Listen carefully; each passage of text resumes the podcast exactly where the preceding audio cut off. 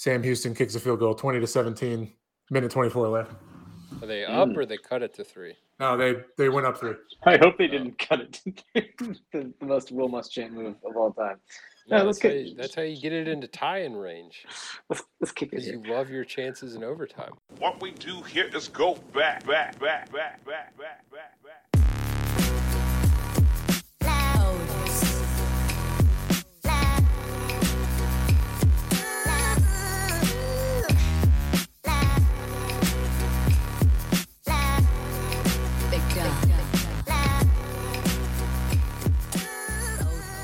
Ladies and gentlemen, welcome back to the Wheel Route Podcast. This is mildly legitimate conversation amongst friends and lovers about college football and lifestyle. You can find us on the internet, www.nowheelroute.com. You can send us emails to wheelroutepodcast at gmail.com. You can go to Apple Podcasts, Spotify, the Google Pod Center, Stitcher, uh, and just the internet at large to find the podcast. Download it, listen to it, share it. Um, we're also on Instagram at Wheel Route Podcast. My name is Logan Whitehouse. I'm on Twitter slash X at Log On the Dawn. Coming to you guys from beautiful Stuart, Florida, where I think it may have jumped the gun when I told you guys last week that fall may have started falling. Um, but we did have official cozy boy weather here this week. I'm happy to announce uh, I wore a hoodie to work twice this week so far. Wow. I'm fresh off. I'm fresh off a lovely weekend in the uh, in in Florida's first coast, up in the Jacksonville, St. Augustine area. Um, tremendous, tremendous uh, vibes and temperatures up there. Congratulations to friend of the show, Andrew Martin, uh, on his nuptials. Woo. Anyhow, who else is here? My name is Jordan Shank. I'm in Harrisonburg, Virginia, where the temps are in steady autumn season. Uh, Ooh. nighttime temps dipping into the 40s, flirting with high 30s at times, which is great for a cracked Mhm. window, about a half inch, three quarter inch. Yes. Just let the chill in, just enough. Um, I'm on twitter.com at Shank Jordan. Uh, Logan, you mentioned the wedding. I was a little disappointed you didn't uh, share a picture of the outfit you went with um, Oh, to the socials. can't. Um, I don't know if that was behind the paywall and I forgot to use that login. Premium but subscribers only. yeah. No, I, you know, eventually kind of kind of wussed out. You know, we had an opportunity for greatness there, and I ended up basically dressing like my son. So Okay. I mean, Well, there are good worse people to model your style game after. sure, absolutely, got it. yeah. He does tremendous tre- serves serves tremendous looks, but yeah, it was a it was a pretty standard uh, white button up and khakis situation. That's short fine. sleeve button, short sleeve button up though. I was going to ask if it was long sleeve or short sleeve. No, it was short sleeve. Yeah, yeah. I'm Uh, it was a little also- chi- it was a little chilly. It was a sunrise wedding, mind Yeah. you. So uh, you know the wind was whipping in um, off the ocean there. It was a little little bit nippy. Where uh where was the wedding itself? Um, you know uh, Ponte Vedra, the house Yeah. that Tim Tebow built. Yeah, let's One go. of the many houses built by Tim Tebow. right, right. Uh, all built upon the rock, by the way. You No and sand. Not on the sand. you and swing god Jim Furyk just chilling, vibing. Absolutely. Um. Anyways, my name is Jason Kreck. Hey man. I am also in the friendly city of Harrisonburg, where yeah, it's it's fully autumnal uh, these days. Um, I think it's supposed to tick up for the next couple days. It's supposed to like flirt with seventy, which we'd like to see. Might have to get out, that. hit the little white ball around, but uh, yeah, nice fall weather. Uh, I am on the Twitters at Jason Kreck. I also, uh, in true nerd fashion, I did get that blue sky code on over on the the blue ski. I, I don't know. They they have really complicated stuff, and nobody else is on blue sky, so don't worry about it. But um, yeah, excited to be back with you guys. It's been a week. Um, Look Uh, at me, do Louis. You have Look at me, codes Louis. that you over there. were able to share, Jason. I, I might. I haven't actually checked, uh, but I, I think I have a couple. So We can Nuts. sidebar that. Yeah. Yeah. We'll enter into negotiations. that's right. Otherwise, um, our, our gentlemen, are we drinking anything this evening? It's a beautiful Wednesday evening. Uh, since it's a school night, just more various waters. In in good news, uh, Costco has the San Pellegrino cases back on sale. So Oh, I am noted. back, locked and loaded for Might need to, might need at to swing least by. the remainder of uh, football season. I'm fresh out of Yogi's, so uh, I'm gonna need to swing by the Costco here pretty soon. Excuse me, Jason. What do you got? I have uh, a Yuengling Oktoberfest, which I did not know was a thing, and I saw it in the Martin's stock and had to grab one. I had to know. the report from the Martin stock. So good. Um, I, I'm working on another one of these Hopwells here. Uh, like Jordan, it is a school night, and um, fresh out of fresh out of macros this evening. So we're, we're on to uh, we're on to non-alcoholic pastures here. Um, anyhow, well, we can move along. Thank you guys for your patience. Uh, this is for the listeners, I suppose. Uh, we did not have an episode um, due to some travel situations this weekend. So uh, get ready, buckle up. Double episode tonight. We're giving it all to you guys, all the goods, all the unpacking. Um, Make your peace. yeah. So uh, I want to start off as we typically do with some coaching carousel. Just real quick, I'd like to make a motion to remove both Mike Gundy and Matt Campbell from the uh, from the conversation. What, That's what, fair. I What do you say? I have no rebuttal. I, I And am on board. Not to pat myself on the back too hard, but I pointed out Kansas at Oklahoma State as a game to keep an eye on this Attaboy. past weekend. I said OK State looked like they had found something during the bye week. Um, turns Did they switch? they did. did. they switch quarterbacks? They may have installed a new QB. There seems like there's been some teams that have installed new QBs. Pitt, looking at you, Pitt, that um, have uh, found some success. Always interesting how Virginia that Tech. happens. Virginia Tech as well. Shout out to VPI. Not so much So- NC State. Turns out maybe Brennan Armstrong wasn't the problem there. I think NC State had one of those uh, kind of Duke Clemson type games go against them. I don't I don't think the stats would indicate that it was quite as bad as the score. Um, however, listen, you got run out of the building. So I mean, what was it, twenty eight to three, something like that? It was not pretty. So um, anyhow, I, I I I did I don't think they were struggling to move the ball. They may be struggling to score the ball, maybe some red area concerns, things of that nature. Hey, Doctor Doctor Bob. Whomst amongst us has not ever had uh, a red area concern either, you know? Um, all right, so I'm going to take these two gentlemen on. Dana, I'm, I'm still keeping on, although he did kind of get bailed out by a bit of a Hail Mary on uh, on Friday night. Yes. Or was it Thursday? Thursday or Friday night, whichever night that. Uh, Yeah, if, I um, think if that happened. if that doesn't go down, he's squarely on the public hot seat. If we're being honest. Right. Yeah, and that was against West Virginia too. So big for yeah, his in the pers- Dana Bowl, no less. Yes, Yeah. big for his personal brand. Um, have we had any moments of clarity about uh, Michigan State? Anybody want to posit anything? I haven't even Alright. I haven't even seen any news on them for weeks. So Yeah, seems like uh, things are moving a little. I don't not probably they're probably moving the pace they should be moving, given that we are just past the halfway point of the regular Sure. season in college football. So, um, that's all good. So yeah, I mean, I don't really think there's a whole lot of. I mean, it, it's. I guess we could say this now, um, shaping up to be maybe a quiet-ish season on the coaching carousel front. Um, things could get weird if Texas A&M gets aggressive, but that would be extremely aggressive. I mean, I, I think we talk about the buyout, but I, I don't think they save a ton of money if they fire him next year. So it's almost one of those things that if you have, Yeah. if you have decided that you would like to do something different, um, somebody's There's no going to have to write. like the present. Right, someone's going to have to write some checks. So we'll uh, we'll see what old Mr. Jimbo has going on, uh, or if he moves on to the deer stand uh, lifestyle on a more permanent basis. Um, you guys ready to talk some games? Let's whip Sure. through it. No. All right. Get- Week get the six pace going. came and went. We started off with a bit of an interesting result. We all exchanged some texts early morning. I don't think anybody's up late night to watch uh, Colorado Stanford, but uh, down goes Colorado, It's a lot of wait. What? surrendering a 29 to nothing third quarter lead to lose to Stanford. Um, Travis Hunter played 157 snaps Yeah. at altitude, fresh off a liver injury. And he got And they- and he got In the picked end on. zone as well. Yes. Yeah. yes. Yeah, he did not have his best game. Didn't Um, we? Didn't we text about this game during the first half where we were just like, "Man, Stanford looks like trash."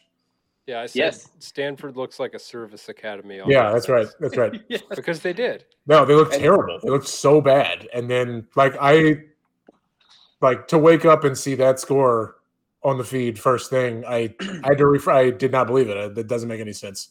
That's like Right. last year's game. Yeah, so Right. I I watched the first half and I went to bed like early third quarter and was kind of like checking the score periodically and I was like, "Oh, Stanford has scored twice. What what on earth is going on?" And then I woke up and they had won and I was Yes. shocked.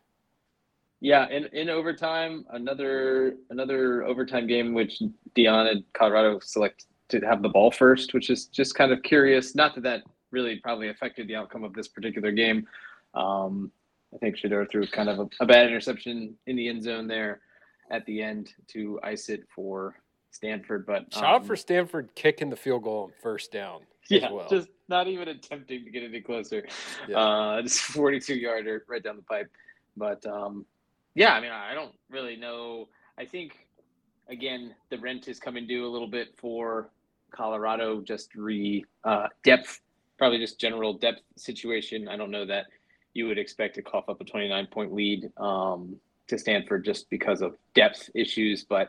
I do think that as the season progresses here, their schedule certainly steps up in quality, but also um, I think some of the probably like well informed concerns about their depth, especially along the lines of scrimmage and you know, in on defense, uh, a defense that's already not great, um, are, are going to continue to kind of nag at them, and you know, they're going to be hard pressed to win very many more games down the stretch.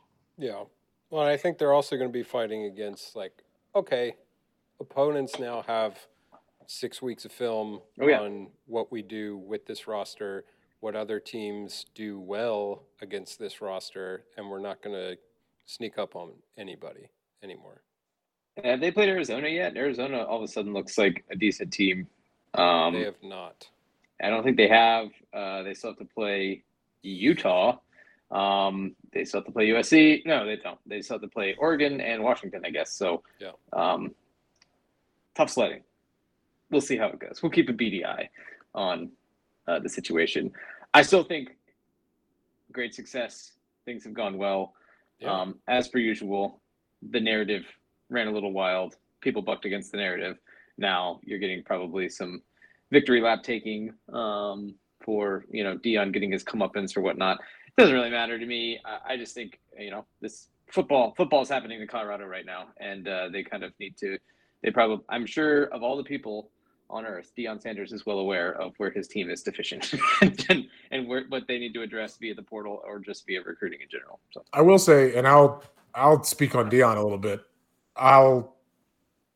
It's not a I didn't you know I didn't come out publicly and say it, but it like, and and people have said it smarter than I am about to say it. But the mark of how he was going to be as a coach was how he's going to be when they lost. You know, he can cut promos all day when they're you know bodying up TCU and stuff like that. But I think a lot of people were like, okay, well, let's see when when things get off the tracks, and and they've gotten pretty well off the tracks, and he's handled it as well as anybody could have handled it. Um, Yeah.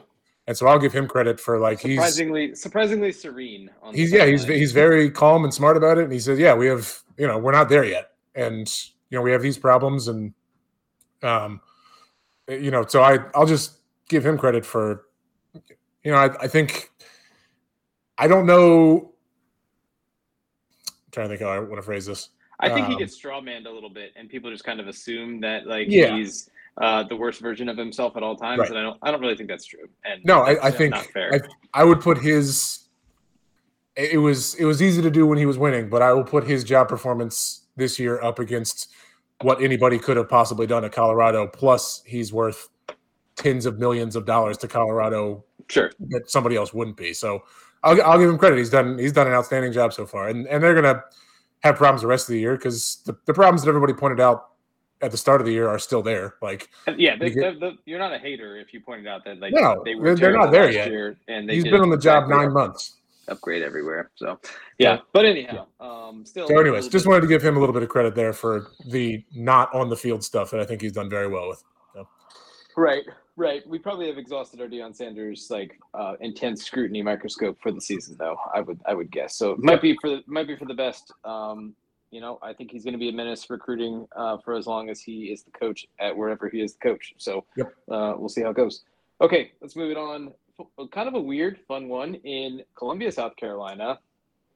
Our Florida Gators uh, took down the South Carolina Gamecocks. Uh, friend of the podcast, Miles Brubacher, in attendance for this one. Some good-looking Cuban sandwiches I saw hot off the press. Love that for him. Um, You know, unfortunately, the, the Cox could not get it done. Um, up 10, South Carolina up 10 with about five and a half, six minutes to play in the game. Um, it's kind of a weird back and forth game. I, I watched, I was unable to watch it live aside from sort of the final drive while I was standing at a playground um, in downtown St. Augustine with my phone out, you know, wondering why it was skipping. But um, yeah, I mean, uh, two really good quarterback performances in this game. Both quarterbacks played excellent. Um, and I think Florida was able to get a stop when they needed to at the end. Uh, and Mertz led it drive, and South Carolina didn't put up a whole didn't put up a whole lot of fight as uh, Florida pushed the ball down the field on that final drive to the point where we almost had a score too quick situation on our hands. Um, but uh, I think we had the comeback to earth Spencer Rattler interception there to pretty much ice the game, followed by um, a fun series of Florida like wasting not not wasting enough time before they need the ball on first down. They only like They nailed it second. really quickly on Yes, they nailed it super quick. I think Napier was a little peeved about how that was going. I saw some waving across the field and stuff, and I think he realized that South Carolina probably was doing the right thing, um, given that they were really down four points. And um, yeah, the announcers really seemed to be like surprised that Florida was not punting on the fourth down. Um, there was like eight seconds left, and they had uh, Napier loves to do the intentional safety. This is not the first time he's done the intentional safety. Worked out for him. Um, Mertz ran out the back of the end zone, and then Florida was able to kind of snuff out the pitchy pitchy woo woo kick return uh, at the end of the game there. So uh, I don't know. I think I mean this was a I, it's South Carolina, but kind of a kind of a big important win for Billy and the Road Gators um, coming back, and he was he was stoked after the game, very stoked. So Can love you to believe see. we get paid to do this? Yeah, yeah, he gave just an all shucks interview for the ages um, after this. Uh, Well, like you said, I don't think it was like it, there's a difference between a big win where it's like yes. that's a big win because you overachieved and you The made a, Tennessee game was a big win for those Right. reasons, right? and then but there's also big wins where you're like, hey, you really needed something, and that was that. And so I, I think you know it, it may not be as exciting, but it's probably just as important to a program. Sure. A program. a program. Um, Florida seemed like they were able to run the ball well. They pitched it around the yard pretty good. A little bit more in the uh, you know ten to twenty yard downfield range as far as some of the passes, which I think was probably encouraging for all involved. And um, yeah, Jordan, did you catch any of it? Uh, I caught the end. Um, I had my eye on this score throughout the day and saw Florida down, down, down late in the fourth, and then Yeah. I switched to it uh, on one of my panels and saw that they were winning. All of a sudden, I was like, "What the hell got into this? like this is wild." Um, we do want to point out, or I want to point out two quick things. Uh, thoughts and prayers to our guy, Coach Shane. Absolutely. Um, yeah. I he, he forgot about cares this. so much that he broke his foot kicking a water cooler in the aftermath of the lost. So uh, we hope that heals up soon. Um, I also want to say the more I listen to Billy Napier talk, the more I'm reminded of like some of the Southern caricature characters that Will Ferrell plays, like the uh, Okay. car salesman in Eastbound and Down and uh, the uh, the politician in the campaign. He's kind of got that like almost fake accent. Welcome what to the Billy effing sounds like. show. Yeah. oh yeah. So it's a complete joy to listen. He, to that yeah, he does speak. the like sort of like the slow draw. Like you do, you do definitely all the while. want to want to hear. He he also does a lot of the like hands out, like from Yeah. him, like like like he's looking around. You know, like look at all this. Like we get we get to do this. They're and like just- antennas. Yeah.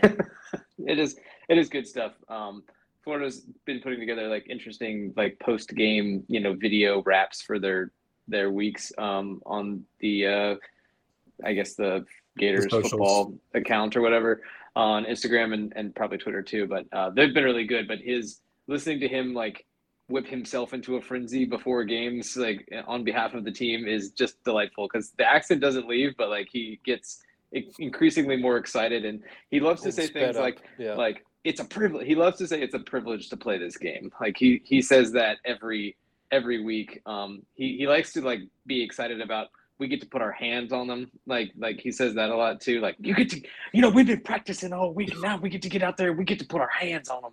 And you know I, I love it. You know the, the, look- players seem to be responding to. I look forward to him finding uh, some writing as good as locking the gates. That's a high bar to set, and I well, maybe he can have it now that it's apparently That's not fair. being Yeah, used. it's in, it's in the free domain. Yeah. ain't no gates being used in Greenville. Can tell you that. Ew. Ew. Got. All right, too much talk about that Yep. game. Of course, Yeah, we we're, will not. we're in a we will- concerning pace for a double will, episode we here. will not talk about this one for too long. Iowa at Wisconsin. We all made the under jokes. The under was, I think, 34. The under cashed, comfortably. comfortably cashed. This was a disgusting football game brought to you by the Iowa Hawkeyes. Uh, you know, at, at this point, I just got to say, good.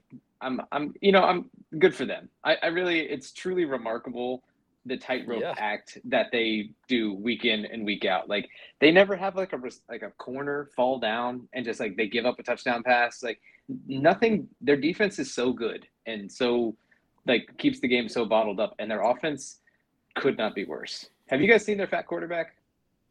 no, Uh, you got to check this guy out. He's a load, big he's dude. husky boy. Yeah. Um, guess how many uh, passing yards he's been averaging per game since installed as the starter? 168. No, no, no. Less less than twenty five percent of that. What? Yeah. Wait, what? 30, 35. 35 passing yards a game is what is what uh is Oh, what they're working. I thought Yeah, I was you- going comically low. Yeah, you thought you thought it was bad. It is so bad. That is horrifying. So Yeah, they're I the mean- Service Academy offense. yeah, they're not servicing much. Their punter's awesome. Okay, I Um, believe that. isn't isn't what is, is Iowa Nebraska this coming week and the over under is thirty? Something like that. Yeah. Oh, true sicko mode.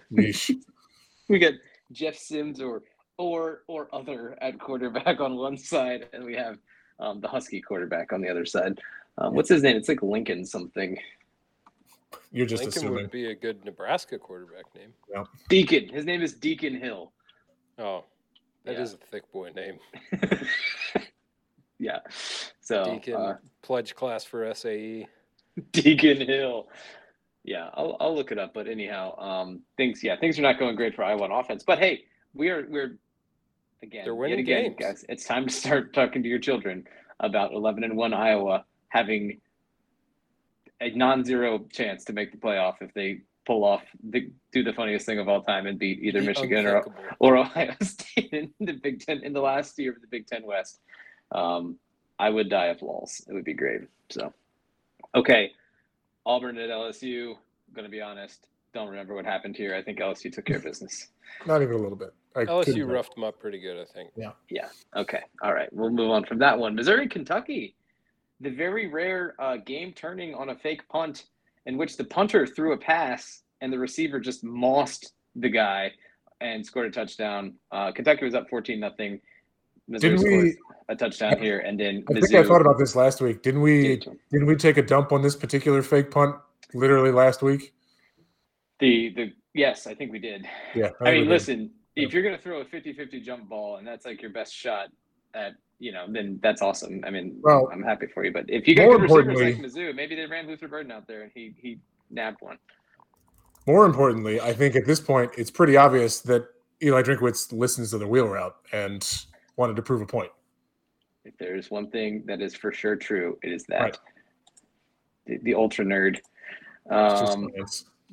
He's a true, a true sicko.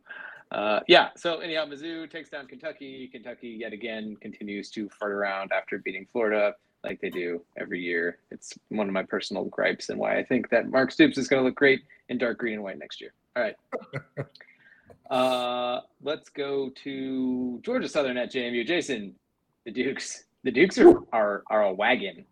the Dukes, the Dukes, I believe, have reached wagon status. They put the absolute pause on the Eagles. Um, Love it. I did not see this coming. I think I expressed concerns about uh, the pass defense going against a very pass happy offense. Uh, those concerns were very unfounded. Um, Jason Jason has his finger on the pulse of the team. yeah, clearly I'm Uh, still very connected, but um, Jason look- seems they to be look like doing a- the thing that I sometimes do with the better UVA basketball teams, where I can only see the like the Yeah. flaws, Yeah. and they seem so much bigger than they actually are because I see them all. Yep. And Right. yeah, so yeah, I thank get you. it. I appreciate that bailout, Jordan. Let's go with that. I like that a lot. Jason, it does seem that their defense has turned a corner since not having to face Anthony Colandrea, which, you know, I can Happens see- to I a can lot of defenses. how Turns that- out. out. Yeah, I think. Well, I also think I think the bye week was good. I believe we got at least one of the linebackers that we were missing for like the first month back. Um, and I think, you know, not to get too in the weeds slash excusey, but like the line. Is he the quarterback of the defense? Yeah, not to state the extreme obvious that the two guys in the middle of the defense are very crucial, but like um, our defensive line being as good as they are and blitzing only four as much as we often do, like those linebackers hitting their fits and that sort of thing are basically the entire defense. And so um, I think that having having them back has been huge. I think the secondary has played much better in the last two weeks. Uh, I guess three weeks, counting the bye. Um, so yeah, I, I think I, the Dukes look very good. I mean, they they pound for those that didn't know, 41-13 over Georgia Southern. They just absolutely Yeah. put them under the dirt, and that's a good Georgia Southern team. Uh, they had one loss, I believe, to Wisconsin, and that was the only loss they'd had. Um, the actually the Troy and South Alabama losses look better every week. Like those two are just decapitating teams.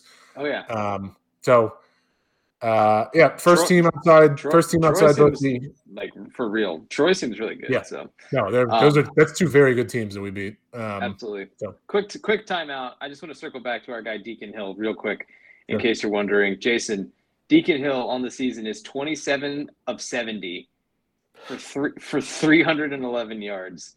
That's that's good for a 38.6 completion percentage, 4.4 uh, average yards. that's genuinely Four horrifying. point- 4.4 is his Just average per completion. Uh, along with 33, which is surprising because he threw I mean, for 38 yards last Good for game. him. Um, anyhow, okay. Well, just you know, in, in case you were wondering, like how it really was with Iowa, it, it really is. It really is about that. They really Yeah. are like that. Yeah. Um, like that. Yeah. So, anyways, we'll we'll get into what's coming next for the Dukes uh, a bit later, but Absolutely. at the halfway point, six and zero, first team outside the both top twenty fives. The the pseudo number six or number twenty six in both polls. Um, the Dukes are good. A little Yeah. another little mini uproar today because uh, Charlie Baker, NCAA president, replied to the Virginia Attorney General, basically saying like, "Yeah, we're not giving them a waiver," and so everybody got pissed at him again, even though that was the most predictable thing in the world. Um, so yeah, Why, but why, I why do you even respond? What's the point of responding? I think you there's a very real chance that he has to like officially respond, and that Yeah. it also might help on the legal side to show that you replied to the attorney general of a state. Document, Um, document, document. Exactly. So, anyways, uh, the Duke's officially bowl eligible, um, so long as there are not the prerequisite number of six win teams, and I am kind of skeptical that we will get there. I think it's probably better than a coin flip that the Dukes are in a bowl this year, but um, still need other people's help for sure. But the Dukes are very good. They're fun to watch right now. Absolutely. Love to see it. All Yep. right, Jordan, wrap us wrap us through Pickville. I'm sure we all crushed it. All right. Uh, before we go to Pickville, real quick, I do want to point out one other game. Uh, Arkansas was at Alabama Yes. and Good very well could have won this game. Yeah. Um, Alabama got up 24 6 in the third, fourth quarter. KJ Jefferson uh, made some incredible plays, dragged the Hogs back to within a sniff of the lead, pretty Mhm. much all by himself. Um, but Jalen Milroe made like one or two throws at the end. And uh, Yeah, Jalen Milroe played great in the first half and did not did. in the second half, and Yeah, that was just like shocking. it was a very classic tale of two halves situation. We had an incredible individual effort by KJ Jefferson on one play in this game, like heaving Dallas Turner to the ground um, while he was being spun around, and you know I think he completed a pass or something. So Yeah, got a good uh, sound clip out of Coach Saban's presser off off that one. I none of us are going to do it justice, so you guys can go look it up on the internet yourselves. Uh, absolutely. you'll know it when you find it. Um, all right, on to Pickville. Excuse me. Okay. We had our second push of the year. um, Yay. otherwise, And we all saw it coming. We all got excited for it. otherwise, I did well, and Jason Logan have had better weeks. Not so much. Yeah. and and we'll leave it at that. Um, so Oregon and Washington was our first one, 3:30 p.m. This was our push. Washington ended up pulling it out by three. Michael, big Penix energy himself, uh, kind of a Heisman moment there on that go-ahead drive. Like That's right. took the ball down, threw an absolute dime uh, to his guy in the end zone. Um, fun game to watch. The over Yeah. hit. Uh, we had Yeah. This was Nix not looking awful on the road at times, which was Yeah. good to see. Um, tough college kicker situation at the end for Yep. Oregon. Uh, they get the ball centered in the field, and uh, that turns out that wasn't the tee box spot to hit a push fade from. So, Very few T box spots are the spot to just wipe one way right there, but you know that happens. Again, whom's the most? That's right. Uh, yeah, no, I this game was awesome. Um, this gave it with combined with Red River gave us back to back weeks of like banger games. Yeah. uh, that lived lived up to the not inconsiderable hype. Um, and so, frankly, like you only get like a couple of those games a year. So if we don't have any more, we just have to remember those two. But um, very cool to get to get those two back to back. And this was three thirty. You have it written down. Yeah. So like right in the heart of the afternoon. Um, I got to watch all of it after getting home from the JMU game. Um, just a very, very high level football game. And like another one where, um, you know, we said it about Texas Oklahoma. I, I don't think it was bad defense at any real point. I think it was just like two very talented offenses. And Yeah. um, Penix put some balls freaking on the the logo in the middle of jerseys. Like some of his deep ball is is not safe for work. Um, I love it very much. But um, yeah, just and a very more very. impressive because, like, he's a lefty, and so Yeah. It looks funny coming out of his hand. throw Looks odd, but he does not have like a, a classically beautiful motion, No. regardless of what side is side you're throwing from. No, the, the delivery is not is not what's graphic about it, and then it comes out of its hand like it's from a jugs machine. It's awesome. yeah, no, Jason, I think you made the point I was going to make. Like between Red River and this, like just awesome game, fun environment, well played. Um, do you guys have any hot takes on Dan Lanning game management um, that you want to get off? I thought the Yeah. I thought the, the go for it at the end was I liked that. Um, Yep. The kind of like two for one thing, like that was cool. I do tend to agree with him that like not kicking the field goal at the end of the first half, like I guess you could you don't get any you don't gain any sort of possession by not kicking the field goal and you maybe would like to have the points in a game that you think is going to be close they didn't run great plays on on either of those so Yeah, i mean yeah. like doing sort Still of sprint outs forever. slow sprint out like Yeah. flood right and then try to like bury the ball at someone's feet isn't exactly great now execution could have been better on both of those if you score a touchdown there and you you know convert the other one then you win the game probably by a, a, a, you know maybe even a comfortable margin so No, I, I think different.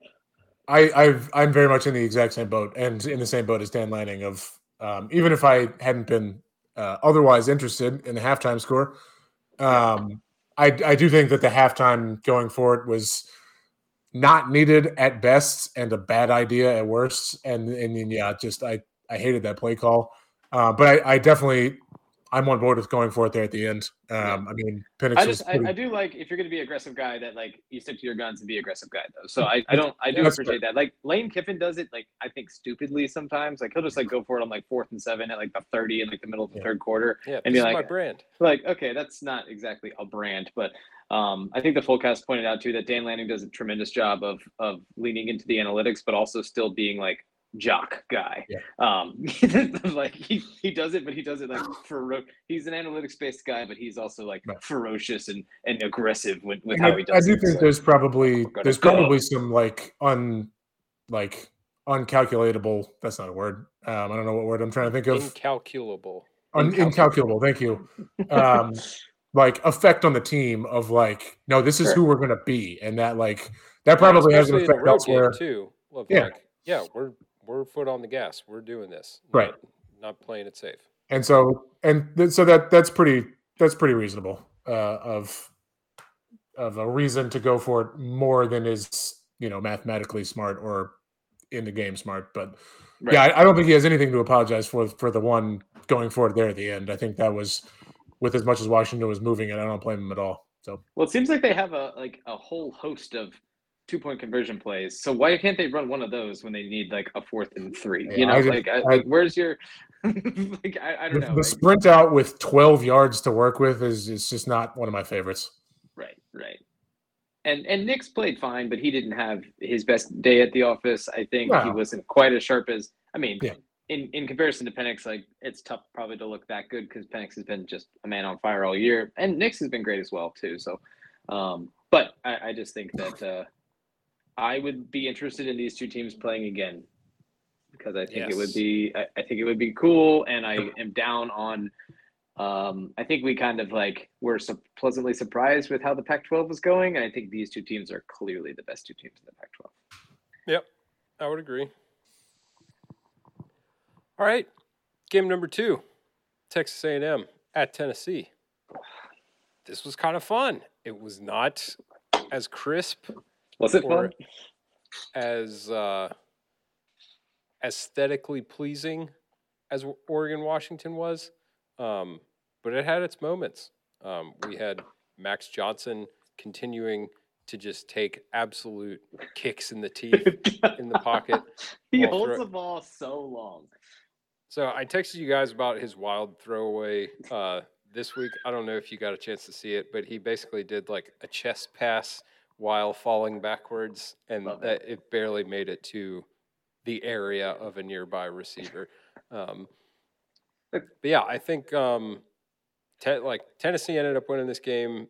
Their their strength seemed to be not relying too much on Joe Milton, um, which is tough if you're a Joe Milton guy. But Yeah. they they were able to run the ball inside really well. Uh, special teams had had some good moments, um, and they yeah they just did not ask Milton to do much at all, uh, which I think is where they're at their best.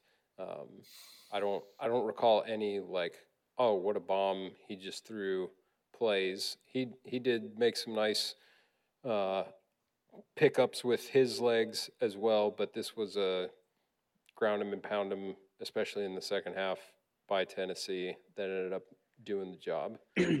What's up with Texas A&M's offensive situation? Is is are they is their quarterback limiting them that much? It just seems like whoever plays quarterback is always so underwhelming. I mean, it's been like Haynes King and Max Johnson and who- this Connor Conner Weigman. Like I thought was like fine, but like I yeah, I I can't recall a Texas A&M quarterback under Jimbo being like. I mean, was Close. Kellen was Kellen Mond like are we going to be talking about the Kellen Mond days as if like that was the pinnacle of Jimbo quarterbacking in Texas A&M so far? He's been there for Probably- six so years. wistful so wistful thinking about kellen mond He's been there for six years, right? Yeah. Yeah, I mean, think this is lost- we, we kind of touched on this when it was when we were talking like this is just kind of who he is now. Like Yeah. he's never. I don't know if he's going to ever have a quarterback there that can run things the way he needs to, and I don't know if he's ever going to be more than a eight and four guy with bottomless oil money. And so, yeah, I think it's. I mean, it's, it's a it very weird situation considering like he he won a national title. Like I don't know. Right. He's got the same. I mean, I, I we all do the, the the fun stats, but I'm pretty sure they've got about the same exact record as Sumlin had at this point. If not, Sumlin had been run off by now.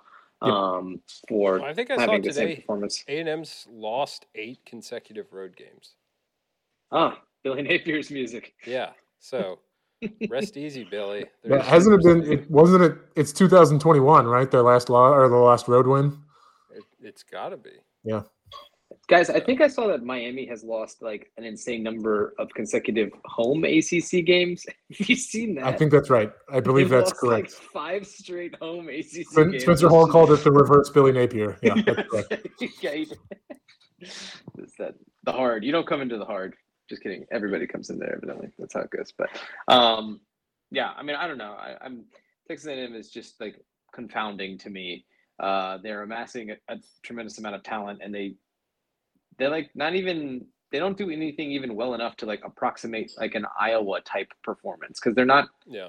good enough on defense to like just absolutely play negative football and sit on people, and then they just kind of are ineffective on offense enough that they move it a little bit, and then they just kind of exist in this sort of weird middle ground. Um, it does keep them in games, I suppose. It's not like they were out of this game, but I mean, you got to a certain other point teams in games too know, as well. You hire Bobby Petrino to come and call plays, you kind of I would have thought things would have gone a little bit better. I and I thought they were at the beginning of the year looking a little bit more active. Maybe the quarterback thing is a big deal. So Maybe. who's to say? Wig, Weigman got hurt, and Max Johnson is, as we as we see, one of those quarterbacks that keeps both teams in the game. Indeed, he is. Game number three, we had another quarterback uh, keep the other team in the game Yeah, surprisingly. from, from right out the gate, essentially. Uh, USC was at Notre Dame. Notre Dame were favored at home by two and a half. We all jumped on the Trojans. We all jumped on the best player on the field. He was not on this night. Yeah, Um, they had him sniffed out.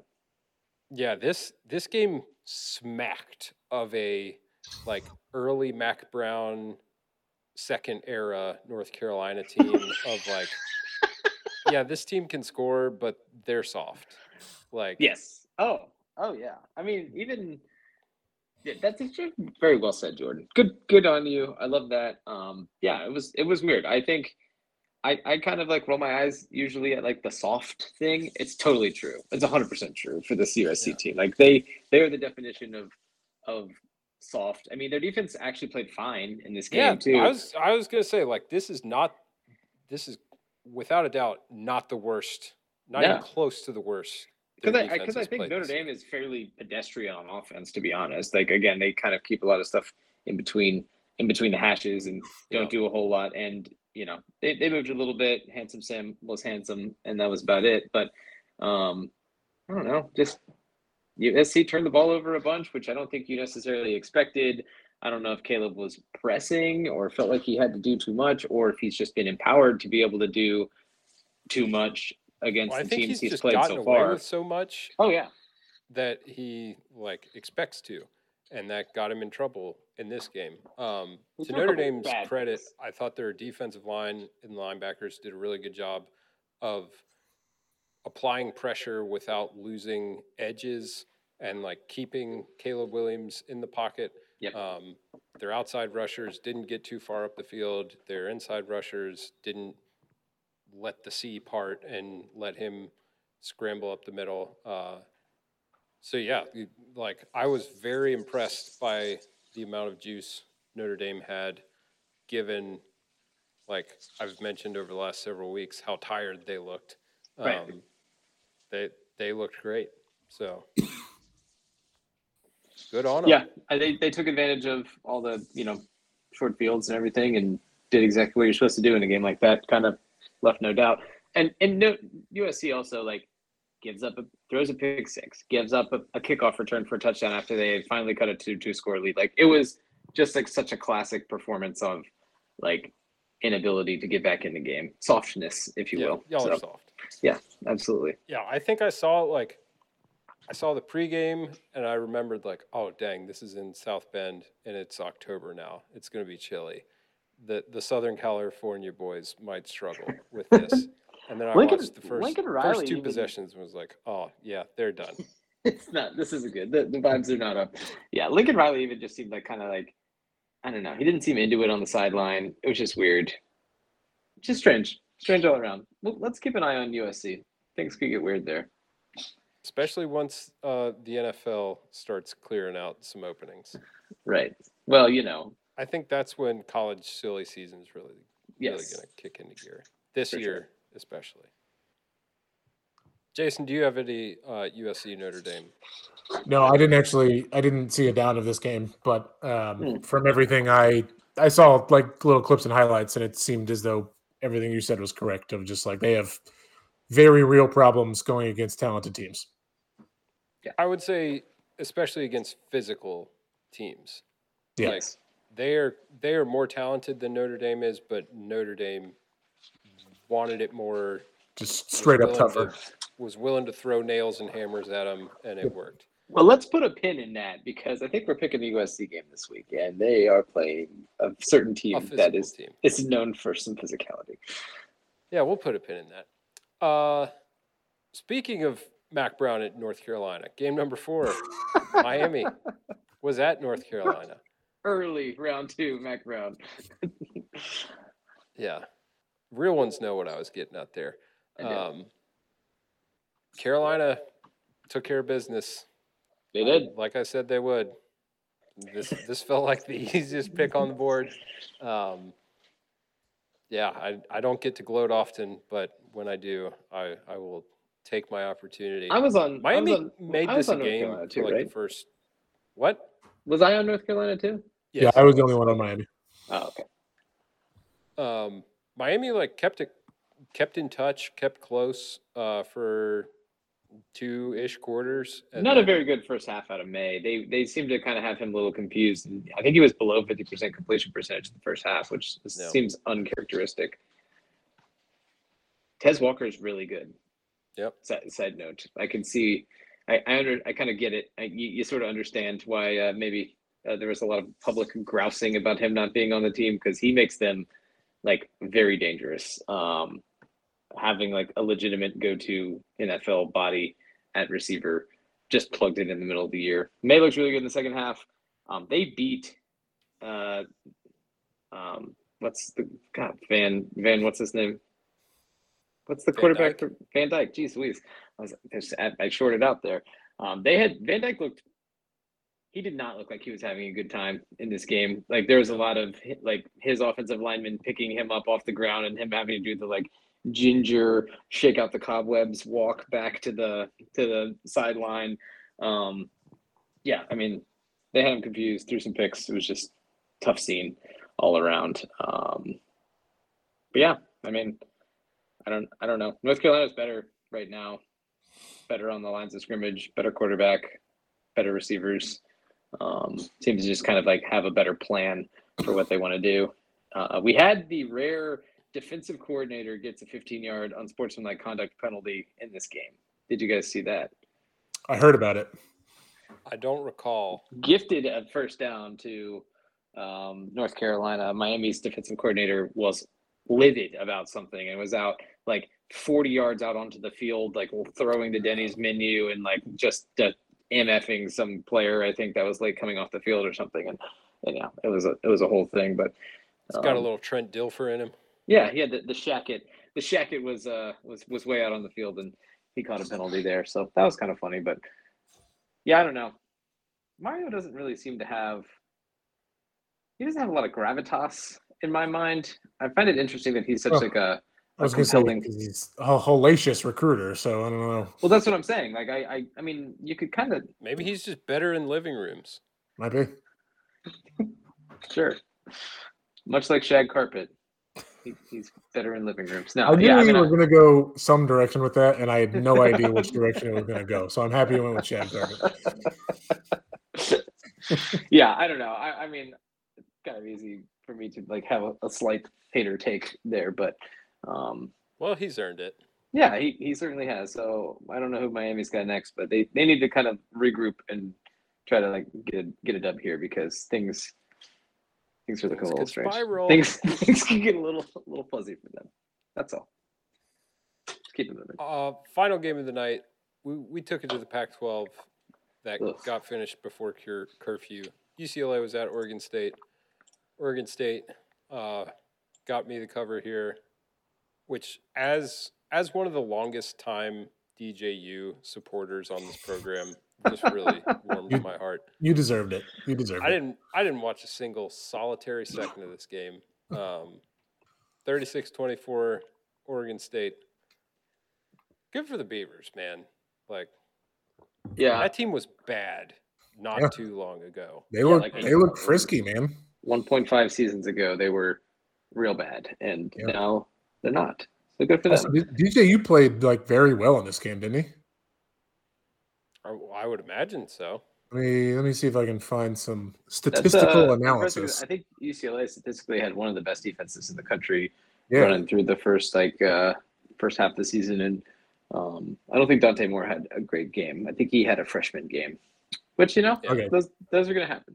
so DJ, DJ just he was 14 to 24 for 266 and two touchdowns. So not otherworldly, Wow. but very serviceable. So he's Also- thrown like- for as many as Deacon Hill has all season. you beat me to it. That's Yeah. six Deacon Hill performances, right?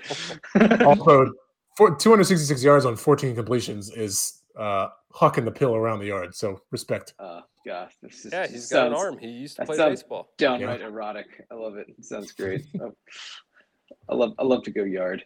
So Yeah, I think I caught the very end of this game when UCLA was trying to make a game of it, and I saw Chip Kelly with some like very ah, I do have a freshman quarterback here moments, and Yeah. to like like I think Moore took a bad sack on a fourth down mhm. with like two minutes left, and they they got him in slow motion coming off, and Chip's like, "You have to throw the ball." Like right. you can't you cannot hold on to the ball there. You have to throw it. James Franklin would disagree. You do not have to throw it. I mean, come on. Well, as Jason shared with us, we, he was caught on tape yelling "chuck it." Might be coming practice. around, or he's just right. making fun of somebody. Either way. So Uh, we'll I'm put him in thinking. I'm thinking. He, I'm thinking he's being sassy. You know, I'm here for sassy James Franklin. Yeah, I, he should be sassy. I like it. This is a strange man. All right. Well, All right. Um, good Week for- eight. good- good Let's for do us. it. We're Uh, on to week listeners, take a bathroom break if you need it. Refresh your bevy. Uh, go take your coffee poop if this is morning time at work for you. Um, hit pause or don't. We'll we'll come along with you in spirit. Splish splash. We're with you in the stall. Welcome back. Week eight. Let's bounce around a little bit. All right, Wazoo at Oregon. This one seems like you know could be fun. I think Wazoo caught an L this past weekend um, that, that we were not totally An planning on. unexpected L. Yes, an Oof. unexpected L. And uh, so, also, side note, so did Louisville. Um, I don't know that Yeah. we, we properly mentioned that Pittsburgh. Billy Napier must have been The in the, Pitt locker room and- Panthers and were involved. talked about putting their hands on them because the Pitt Panthers put their hands on them, uh, which was kind of strange. Um, I feel a little bit vindicated, Jason, in that we sat through that whole Louisville uh, NC State game wondering what the hell these two teams were, Yeah. and then like Louisville went on a heater for two weeks, just Wild. an unbelievable heater, and uh, kind of came probably this is maybe crashing back to earth a little bit here. So um, I'm not gonna I'm not gonna come out and and emphatically scream that they are who we thought they were yet because they could still make us look very dumb, but that looked more like we thought they were. I'm telling you that Louisville. Uh, Oklahoma State matchup in the Gator Bowl is just looking awesome. Can't That's wait. moving. That's it, it's, I, it's if, if that's the matchup, I'll come. To Oh, the wait. Bowl. That would be so the- fun. yeah. I just I was trying to think of ACC. It is a very matchup. that's a very Jacksonville matchup, and I would support it. Oh yeah, I mean that's fine. Yeah. I, I watched uh, I watched UVA play Texas Tech in the Texas Super Bowl. Tech. Michael Yeah. Simpson had a 99 yard touchdown run in that game. Was that the Chris Long cornrows game? I believe it was. also very Jacksonville. so, all right. Well, um, UVA is at North Carolina. Can't can't think that this is It's the Um, South's oldest It's the rivalry. oldest rivalry in the This South. is Also, true. Jordan's just Jordan's just angry because he can't put money on this one. Well, I can, but uh, I'm choosing not to. Wow. look at this guy. Um, As a as a real scumbag, I have found uh, That's alter, alternate garbage bins to I start would expect- around. I would expect nothing less. I'm very proud of you. But yeah, this is going to be a weird game. The line's right around 24 for those. Yeah, that's fair. feels about feels about right to maybe a little low. I feel like we're getting robbed of an Anthony Colandrea experience. Yeah, this um, seems ever like since ever since Muskett came back. Like, yeah, they got a win, and he looks mostly the same as Colandrea, but Colandrea just really had things cooking in, at like a different level of, of excitement that So was drawing me to the games. this this was the one point I wanted to bring up. If you're Tony Elliott and you want to cover this game, you play Tony Muskett. If you want to play to win this game, you play Anthony Colandrea. You let AC get in there and spin it. Let the man absolutely. You might lose by 56 with AC back there, but like he gives you the best chance to win in a twisted, chaotic way. no, I hundred percent agree. Yeah. So Okay, I'll all right, watch. we- I'll I'll pray for the the Hoos and their health.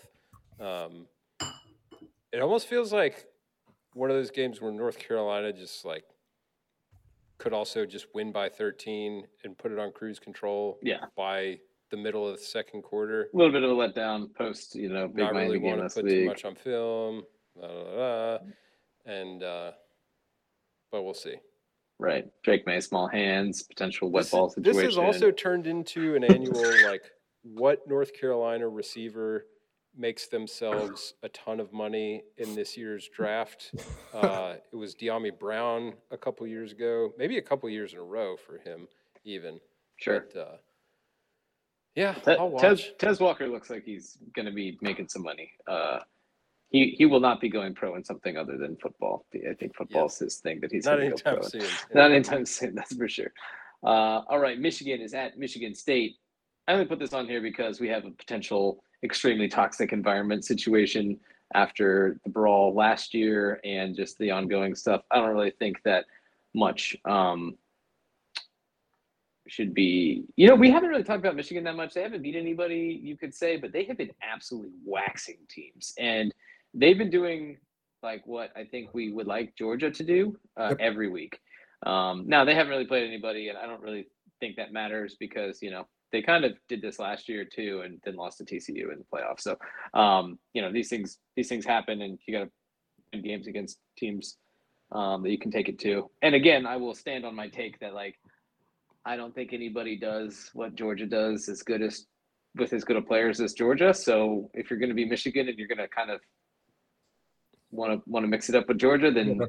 You I got to probably find a different route. Yeah. I hope, your, is I hope your Georgia. players, yes, I hope your players are ready to roll. And, and Georgia looks m- maybe a little bit more gettable this year, but I don't know. They kind of have it cranked up, although Bowers is hurt now. So um, Yeah. bummer. TBD, TBD on that one. I just I wanted to put a pin in this just because you know we might get we might get like a you know helmet launch at the beginning of the game or something. A, le- a legal alert, whatever that is. Um, yeah. Right. And then we have Clemson at Miami. Just a battle of unranked ACC teams here with a couple losses. Just No like chance everybody in- expected. No no chance at anything meaningful. Um, yeah, uh, I don't know. We can talk about uh, Dabo coming out with his quotes this week. Did you guys read those? No, No. So he came out. Let me. Uh, I'm not please going to find it. share. So He I'll- essentially I'll- I'll- came out and say what? You're good. You're good. Okay, he he essentially came out and it- you know it, it kind of started with like a uh, and a, little bit of an understandable frustration of like the expectations here now are perfect or nothing, which is like kind of takes away from some very very good like worthy of pride Clemson teams.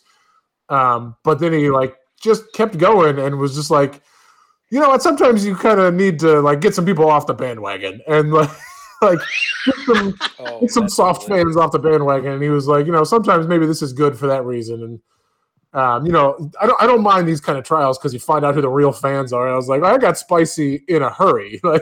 Like just like what a what a weird thing to just like Yeah. like lash out at the fans. And well, in his head, he's probably like, "Man, there's been a lot of new faces showing up to these luncheons Oh, he's- at the country club. I don't and recognize these I'm not donors at all." with it.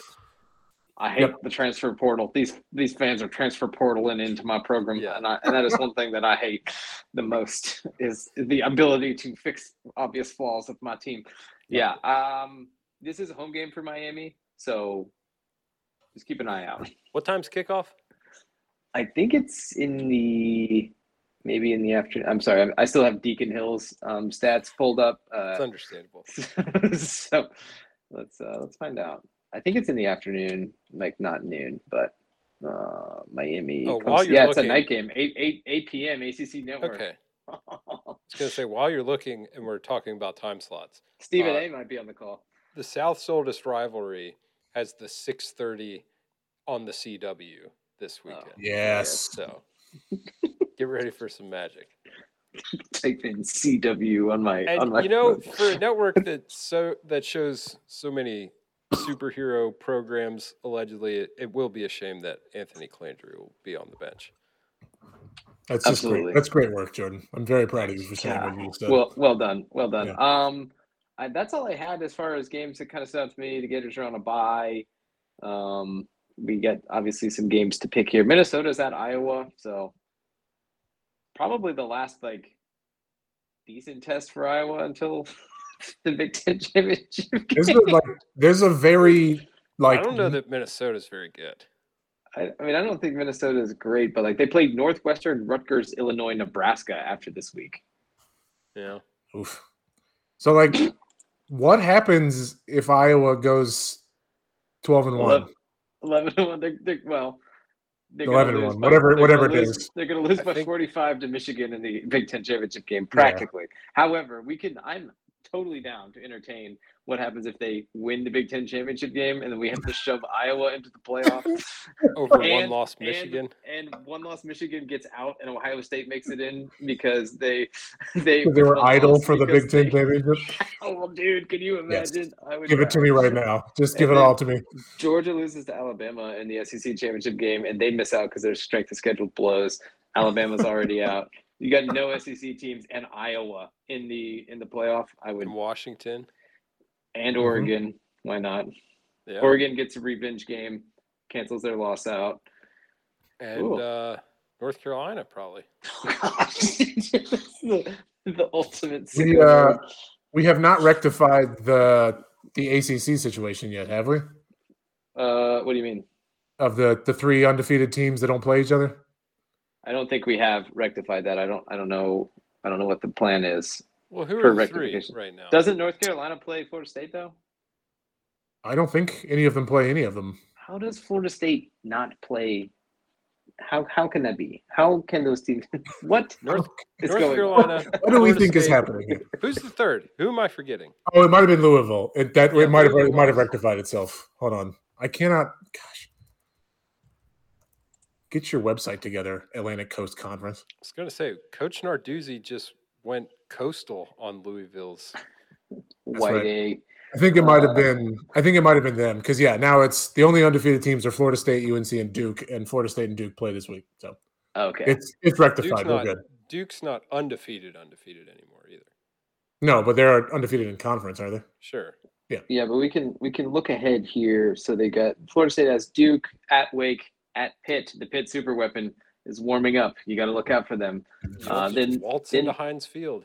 Then they have a weird end. They play versus Miami at home on 11-11, North North Alabama, and then they play at Florida. Okay.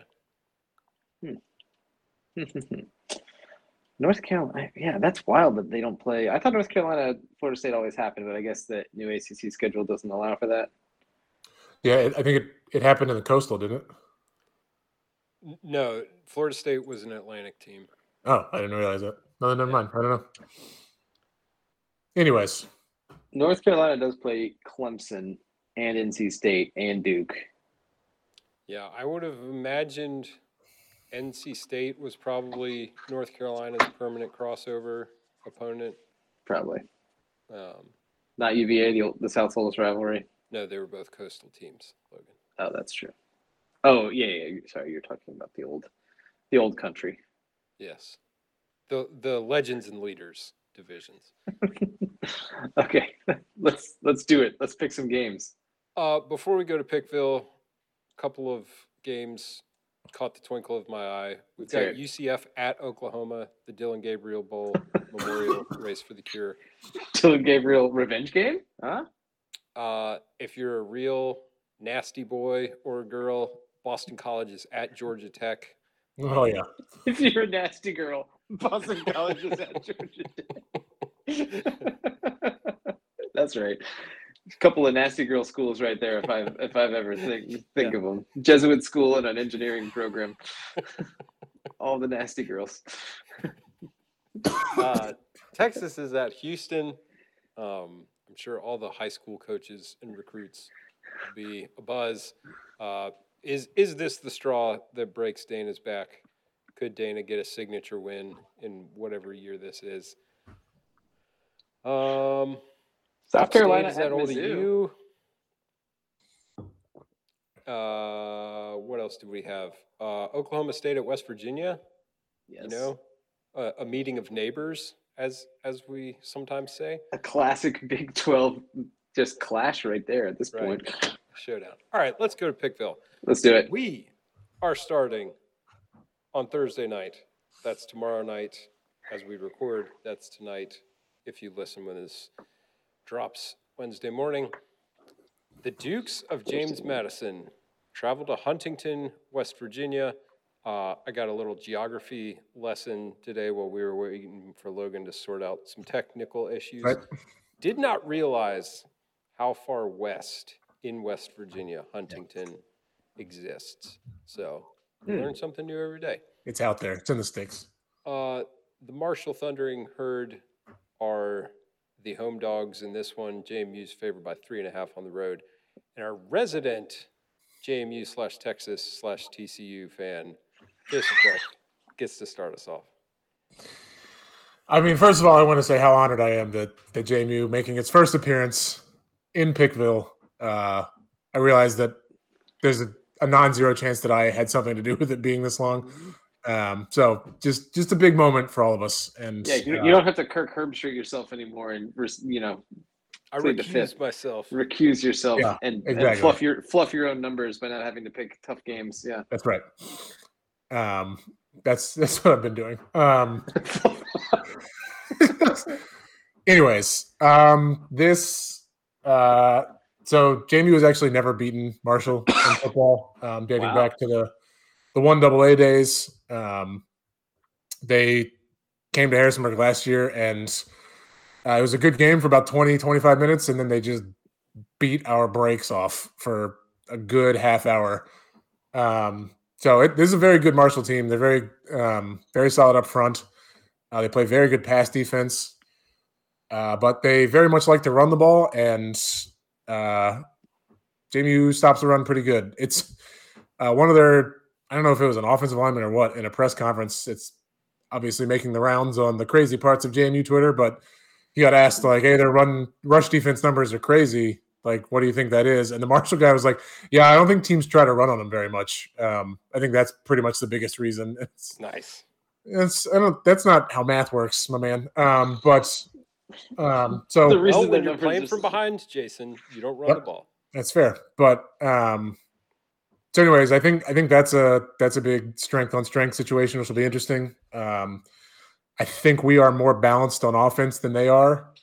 Uh I think like JMU Well, Jason, your uh, rushing offensive success rate ranks 111th in the country. is that good? Ooh. So Um how you like that balance? I, I saw I think I was reading Barber's story in the Times Dispatch and it said in terms of chunk plays, we're like 25th in the country in rushing and 30th in the country in passing. So that, I think that's what I was basing it off of. Okay, you're a Um, big but- chunk guy. I get it. I'm a big chunk guy. Um, so So all this to say, Jason, completely lost it. Anyways, I, I think the um, the ability to hopefully eliminate part of their offense, or at least uh, strongly deter their biggest strength on offense, will make the difference. Um, I, I do. I also know that Marshall's a little beat up. Um, I think they have some some injuries, uh, so short week probably doesn't help with that. Uh, we played. Jamie played a noon game on Saturday. Marshall and kind of got to rest the starters for the last 10, 12 minutes. Uh, Marshall played a late game on the road and did not get to. They kind of got beat by Georgia State. Um, I, I think I, s- I think that line is not not quite big enough, so I'm going to take Madukes But Marshall's very good, and and they're playing angry, and it wouldn't shock me if they won. We get it, Jason. We get it. We get it. You're not sold on the Dukes. You've given us all the reasons that they can't cover. I say it with your chest, man. Go Dukes. Yeah. The Dukes. The Dukes. They have what it takes. Marshall. It's, uh, it's a coward's herd. emotional hedge is to talk More about all the like- crappy More stuff. like thundering turd. Am I right? How did you think of that? That's brilliant. That's what they call me every morning. All right. Well- Uh, I'm going to take Marshall here. Pure vibes pick. Um, Okay. I was I was impressed by JMU, uh, you know, not not getting caught in a potential look ahead situation against uh, the directional Georgia they beat up on this past weekend. Um, but home game at night in the state of West Virginia. Um, we're getting closer to Halloween. Uh, you know, Marshall's had some You like, know. the ACC, the ACC team that Marshall played this year is better than the ACC team that James That's- Madison played. We're grading on a pretty dark curve there, but that is correct. Yeah, so by the transitive property. yeah, that's uh, right. Even though they lost, Marshall probably has a third of a more ACC victory than James Madison does. Thank you for quantifying that. I appreciate that. Yeah, Even though they lost. that's in cell Doing a lot of work there. four on on the deep bowels of the spreadsheet. I'm going to take Marshall. Lose by a field goal, you get me a cover. Um, don't even have to win. Go herd. Um, I'll take the Dukes. I think they, I think their defense is really good, and I think that Marshall could be bottled up in this one. Um, I understand it's home game for Marshall. We we we hate to see a home dog situation. Things always can get a little weird there, but uh, yeah, I think that the, the spotlight's on JMU, and they you know are going to continue to try to push for their case uh, to be ranked and um, you know done wrong by the NCAA. So motivational motivational Dukes there. Give me Coach Sig- Cignetti and the boys. Do we think that the release of the NCAA's denial today was tactically planned? Like, hey, can you guys uh, drop this the day before? Jordan, I'm not. I'm not in the communications department anymore. I I wouldn't know anything about that. That was a special request from Curt Cignetti. All right, we'll Um, Bert to Saturday. Said that I, I want to. I, I hope there's like a story that's like we had just started practice and and that story came out and so the boys just they wanted to go. We went full pads. We went live for like We went full pads plays. and turned the music off because we just wanted to play football. That's how much we love this game. Yes, yes. We wanted to put our hands on somebody so bad that we put our hands on each other. If you know what I'm saying. Saturday at noon is game number two. We take it to the horseshoe in the B1G. Penn State, Ohio State. Is this, is this the third week we have a top 10 on top 10? Um, Seems that way. Tis the don't quote season. me on that, but it would appear to be so. Penn State at Ohio State. The Buckeyes favored by four and a half. I'm going to take the Bucks here. Uh, they've been playing better football since the first half of the Maryland game. Uh, they are dealing with some injuries. I don't know the status of TreVeyon Henderson, who has missed the past two weeks. Um, but Marvin Harrison Jr. continues to amaze and astound me, um, both with the contested catches he makes and how open he is able to get. Yeah. um, when everybody knows who he is and what he is capable of. Um, Penn State, I think, still lacks some some explosion on offense, and I think that plays into the hands of what Ohio State tries to do on defense. So I will take Ohio State to cover the four and a half. We had two really efficient offenses going against each other in this game.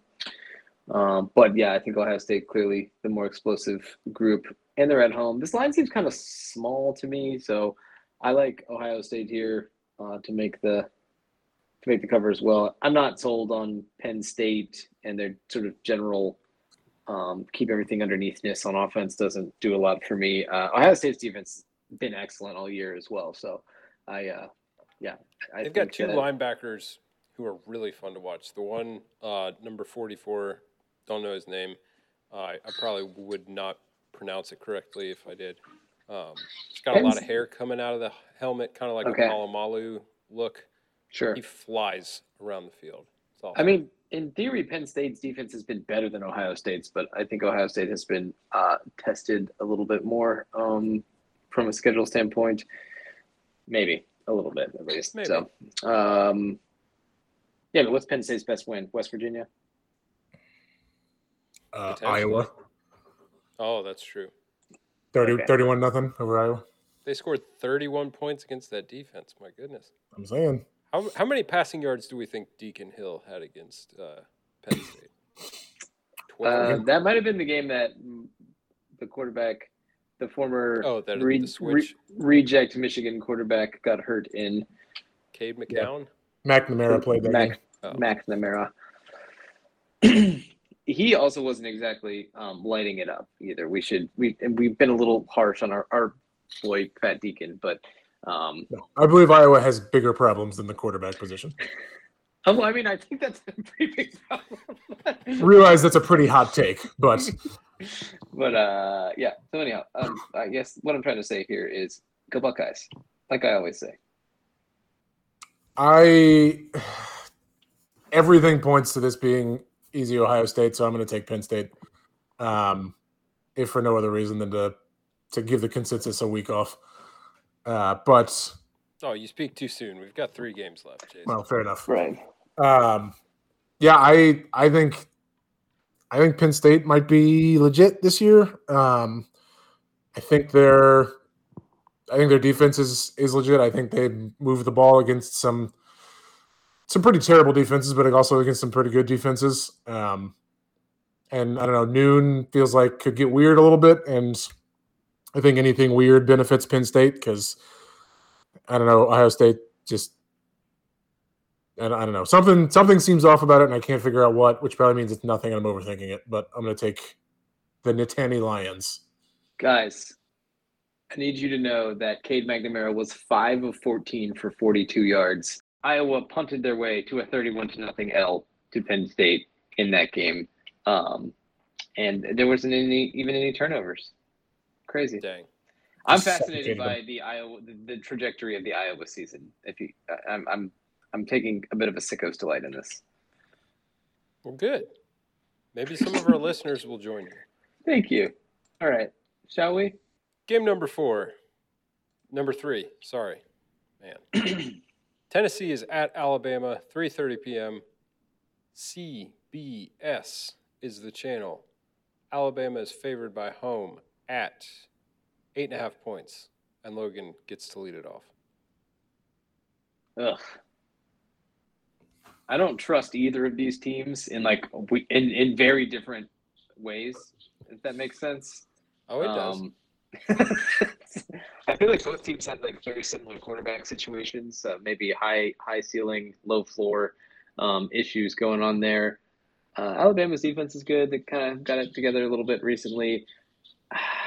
Eight and a half seems a little hefty to me, uh, but I think I'm going to take Alabama because anytime I say that, I I don't trust Tennessee more than I don't trust Alabama, and I could see you know Alabama kind of stacking a couple tuds here and just sitting on the game a little bit. Eight and a half seems like a big line, but when you actually zoom out and think that like if they're up by seven, you know it's very easy to be up by ten. So solid gambling advice from your boy. That's that's how that's how you reason your way Oh. into it. It's a Uh, I am also- Todd. I'm also going to take Alabama. Um, I think they're, I think they're a very, very good team that um, has been able to overcome more flaws than we're used to seeing with an Alabama team. Um, and I think over the course of the year, those flaws are going to get better. And so I think, I think they're going to be just fine. And I wish that line were a point or two less, but not enough to take Tennessee. So I think I'm I'm there with you. Revenge game. Gotta remember, Tennessee rolled uh, rubbed their face in it pretty good last year too. I, I would imagine that Saban will um, have the boys paying attention. There Yes, might be some of that in in discussions this week in the locker room. Um, Some I'm also going to take Alabama. Uh, I think think the win Tennessee had uh, against Texas A&M is overvalued a bit, and I think Arkansas's comeback against Alabama is maybe being weighted too heavily. So I think those two things. I I think Alabama kind of got best case scenario last week in that okay, we still won the game. We made plays when we needed to, but there are a ton of coachable moments here. You know, Nick Saban loves a coachable moment or six Absolutely. um, to keep the boys motivated. Logan, like you said, there's some uh, some vengeance in in the water potentially, uh, an opportunity for it. Anyhow, um, got to think that's also on Nick's mind. And Alabama's got to buy after this game, so they can empty the tank. They can Mhm. they can not look ahead to another big game next week. It being at home, primetime SEC, I will take the Tide. and in game number four, the actual number four game, we have 7:30 p.m. We take it to the Conference of Champions. That's right, it's the ACC. Duke is at Florida State. This is a ranked on ranked game in 2023, the year of our Lord. The Noles, we're talking about them. They're favored by 13 and a half. Jason, Do we know if I don't think Leonard's back yet, right? I would not imagine that he is. I, I believe he's still out. So I am going to take FSU. Um, I think I think Florida State's really good this year, um, and they also I don't think their defense is great, but um, they also possess the ability to just decide to flip the switch. Um, and this feels like a game where they might put it all together. So I don't think two touchdowns is uh, going to be super hard for them to cover. Um, but yeah, they might they might be good good this year. So Noles. Yeah, I'm also going to take Florida State here. Um, I think they have been playing well, especially at home. The night kick, I think, helps the vibes a little bit over there. Um, Duke, to their credit, won handed handily uh, in Leonard's first game out uh, last week, but I don't know that their offense without a plus quarterback like Riley Leonard is does enough or presents enough threats against the type of athletes that Duke has. Um, I am interested to see how Florida State looks on offense versus a good physical, disciplined Duke defense. Um, but I'll take the Noles. Um, nine hours ago, Duke head football coach Mike Elko said that Riley Leonard's day to day and may play, which Yeah. probably means he's not going to play. But this this reeks of this re- reeks of Utah shenanigans with uh, Smoke Cam screen. Cam Cam Rising all year. You know, they just Yeah. like make him they force him to go out and like throw passes before the game just to Get photographed with the brace on. Um, but I think I, I believe uh, our guy Bud Elliott reported that Leonard was I think went through warmups last week before the game and actually looked pretty good. Um, he did not play, so I don't know if they're they got some devil magic, blue devil magic going on over there. Um, I'm gonna take Duke. I love their defense. I think that they could probably coax um, Jordan Travis into a couple uh, mistakes. He has played with fire a couple times this year against talented defenses and kind of got away with it. And um, you would think that maybe third time's the charm against good defense. If Leonard plays, maybe that's good. But I, I like Duke to stay in this one. Um, they just can't like go out and it be like 17 to nothing at the end of the first quarter, right? Like that would not that would not be good for Duke. Obviously, nobody want, would want that, but I don't think Duke is built for a game like that where they have to chase it against Florida State. Florida State, like nobody looks better than Florida State, really, when they really have it cooking on offense. But on. I, yes, yes, but I think that they they vary really widely during games, even. Um, like the Clemson game, for example, like they, you know, there's sometimes you're just like, what, what are they doing? And then other times you're like, why don't they just do the touchdown play every play? Because it Yeah. seems like it, it seems like they have that that they can go get. So um, that's curious to me, but I really like Duke's organization, and I really, I, I think Mike Elko's going to get like a big a big boy head, football coach job here pretty soon. So um, Texas A&M maybe maybe he'll return to the Lone Stars. A and M, or if Harbaugh goes to the NFL finally, like Right. Michigan, I think would love Mike Elko. Uh, yeah, I think I think he is the sort of like modern uh, football coach, right? Um, he's a defensive guy, but doesn't seem to be too married to like being defensive guy, uh, and clearly they has a good eye for talent. So, yeah, I like I like I like Duke here. A little cover ski. I don't think they win the game. All right. Final game of the night. Pac 12 kicks off at 8 p.m. We teased this earlier. The Trojans of Southern California are hosting the Elevation Boys from Utah. USC's favored by seven. And against my judge, by better judgment, I'm going to take USC here. Mm. Um, Wow, I think too obvious. It's too obvious.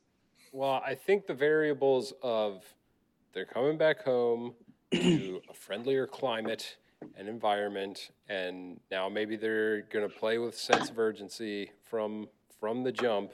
Finally, um, so I am kind of banking on a couple of things happening for potentially the first time, um, but I think they understand the importance of if we want to go to the playoff, this and every other game is a must win, and we need to do so convincingly in a lot of them. Um, I think my main issue here is even though USC's off or defense is not very good, I doubt Utah's ability to score. Um, I I have not loved much of anything they've done on offense this season. Um, injuries play a part in that, but it's been rough to watch. So I'll take USC kind of by default, I guess. Yeah. I think I just I think I, I need to just stick with my guns here and take Utah. I think I think Utah's tough. Invite them into the trap. Um, believe Notre Dame laid out a pretty nice game plan uh, to combat some Caleb William Caleb Williams craziness last week, and uh, yeah, I, I, Utah does enough sort of like junk bally weird stuff on offense that they might be able to keep USC's defense a little bit off balance, especially if the, the running quarterback plays more and they kind of lean into his strengths a little bit, which would be nice to see. Or hey, you know, maybe Cam Rising plays. Who's to say? Um, but uh, yeah, I, I just I like Utah. I think until USC proves it to me against like a quote unquote tough team, um, I am gonna stick with. Uh, well, I'm, I'm this line is too big for me to think that USC will cover it. How about that? That's acceptable. Thank you. I, I think this game is going to feel painfully obvious in either direction after it happens. sure. Like, I think if if Utah just bodies USC into the ground, we're going to be like, well, duh. Like we all said that was going to happen. And if USC comes out and Caleb Williams is a freak and they just pass all over, and Utah doesn't have the, like you said, Utah doesn't have the offense to take advantage of USC, that's going to seem super obvious after the fact. Well, I Um, think even if USC wins by like five, we're gonna be like, yeah, makes sense. right. Like, Like, I, I think totally no- could have called that. these are super like like the distance between the two ends of this spectrum is super wide, but all of it seems very like, oh yeah, that of course that would happen. Equally probable. Right. And so, uh, anyways, so I'm going to pass. Uh, I'm not going to pick. All the This recusal. Uh, no, I'm going to take USC. Jason's Um, on the push. He can only Jason can only win if it's a push. I will take exactly the push. oh, you're gonna Um, go three way money line. I was going to say I should get I should get triple points if they actually do push. But um, That's a so good. yeah. I'm I'm going to take USC. I think uh, you know I I have a hard time believing Caleb Williams is going to have back to back weeks like he did even against a team like Utah.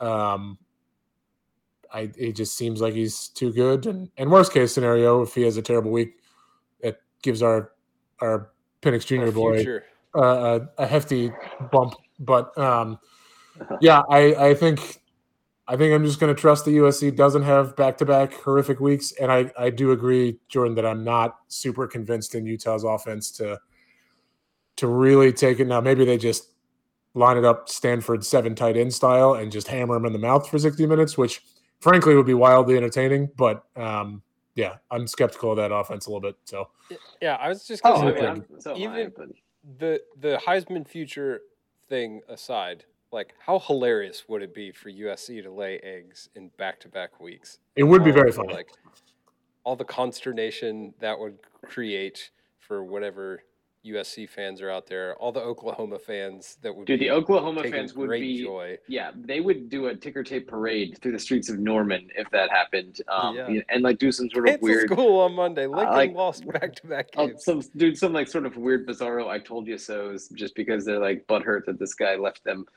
in in the cover of darkness. But College football, man. No no sport like it. truly, truly the weirdest in bet. So that's Pickville, ladies All right. and gentlemen.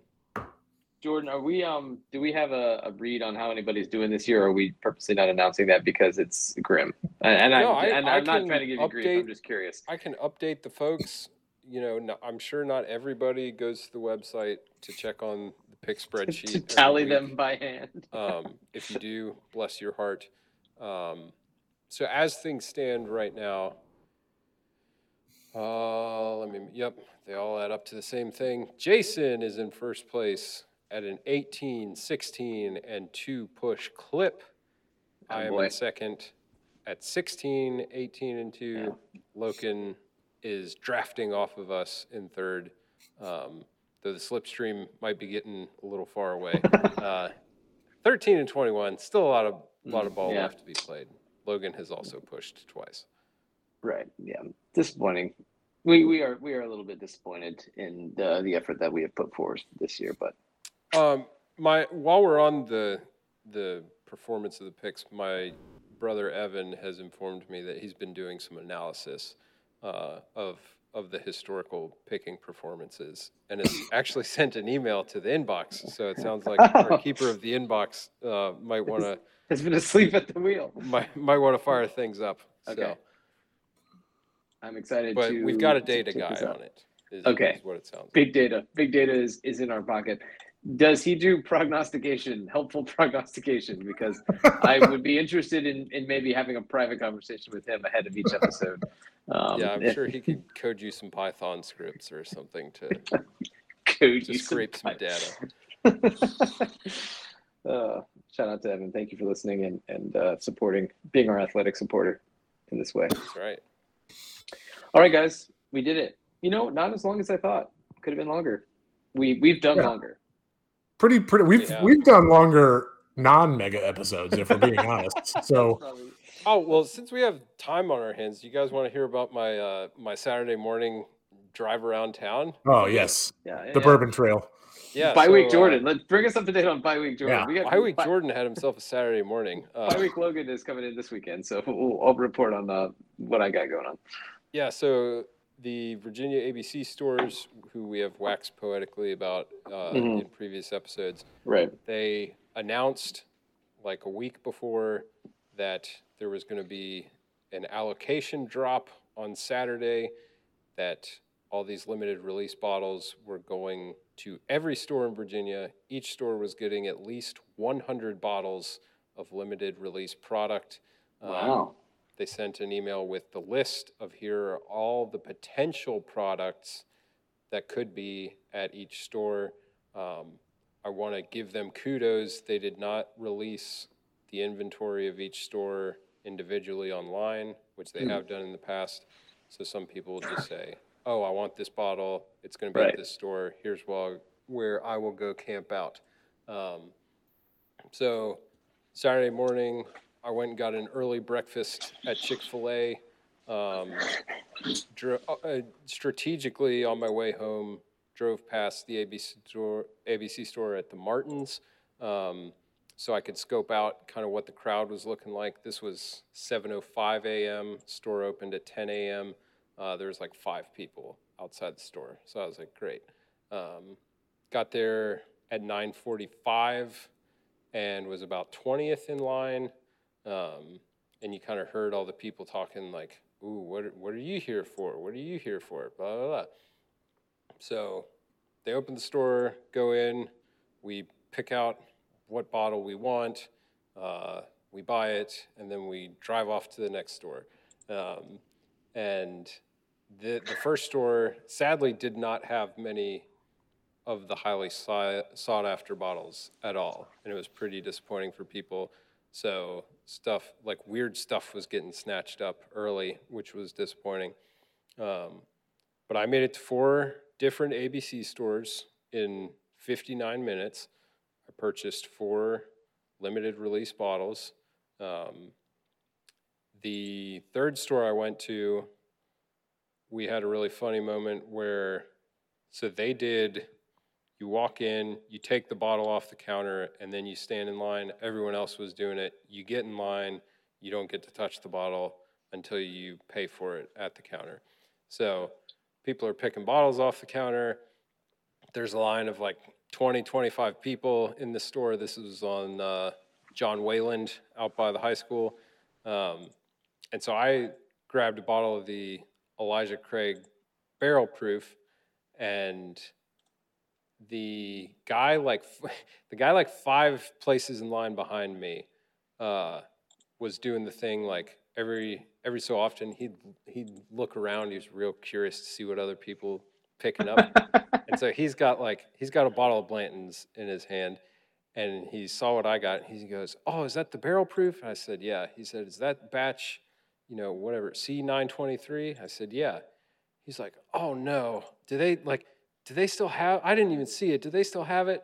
And so as we're having this conversation like we're scooching further up further up in line and he goes on and on about oh that batch is supposed to be incredible blah blah blah. So by the time he gets to the register he and six other people have like gone and switched out their bottles for this bottle that i had because like it was like the scene in Rudy where all the players like go into the coach's office and lay down their jerseys. They were just like, "Oh, well, I I don't want this anymore. I want what what everybody's talking about in line." It was so funny to watch people like drop not insignificant amount of money just because of like what whispers started in line 3 minutes ago. It was fascinating. Hmm. So good experience. The guy who started the chatter had a had an LSU hat on. I thought about asking him about Brian Kelly, but decided against it. gotcha. That's good. Um, what a Saturday! Tremendous. Yeah, I'm just impressed you made it four places around Harrisonburg in an hour. Like that's Well, and I plotted it out to, so I thought, okay, the one, I'm kind of equally close to the one by Barton's and the one on Port Republic. yeah. But I said, I'll hit the Martins one first, then I'll go to Port Republic, which gets me closer to the John Wayland one. So then it was kind of a linear progression down Stone Spring Road Yeah. to get those three. And then after John Wayland, I thought, well, I can just head 42 down past Court Square, go to the one by the Chop House. If they've got anything left, great. If not, oh well. And they had more of the barrel proof. So you boys got two allegedly highly sought after bottles. Are you Yeah. gonna? Love that for Do, you. do you ever dabble in any reselling? Are you allowed Uh, to I do don't. That with booze? Are you allowed to announce that publicly on the podcast? Uh, probably not because the feds are. They're like they're like Masters tickets. If you even talk about it, you get Right. Yeah, I'll probably get smited by a lightning bolt. But um, no, the the guy in the LSU hat was talking like, "Well, I just get Blanton's every time I don't know what else what I want," and then he's like, "I'll trade five of these for like something really really good." And I didn't ask him Ah. what, what really really good to him was, but uh, Sure. Right. be more specific, please. but yeah, he he was talking about trading very openly. So um, I don't think they take kindly to like, yeah, I can get three hundred bucks for this on, on secondary, but Sure. Gotcha. Very good. All right. Well, that is bye week Jordan. Thank you. yeah, Looking forward to catching up with bye week Jordan again. Jason, did the Dukes already have their bye? We missed out on bye week Jason. We did we did miss out, but we have fake bye week Jason because we have a Thursday game. So Oh, that's, oh, that's right. right. Bonus bye week, Jason. yeah, Well, throw some meat on the grill, burn it. yeah. Let Let's see know what happens. Yeah, absolutely. All right. Well, it's the Wheel Route Podcast. Thank you for making it to the end of another beautiful episode. Uh, we apologize again for the delay. I know you guys have been just thirsty for content. So we hope we hope that you uh, you enjoyed all 1.75 hours you got this evening. Uh, find us on Instagram at Wheel Route Podcast. Send us emails, wheelroutepodcast gmail.com. Evan, I'll check your email. Uh, go to thewheelroute.com. That's thewheelroute.com. Uh, it is a website. You can stream the show there. You can see pictures of us there. You can also uh, check the pick spreadsheet and potentially do analysis of, of the spreadsheet uh, there if you want to. Until we meet again, we love you guys. Go Gators. Go Hoos. Go Dukes.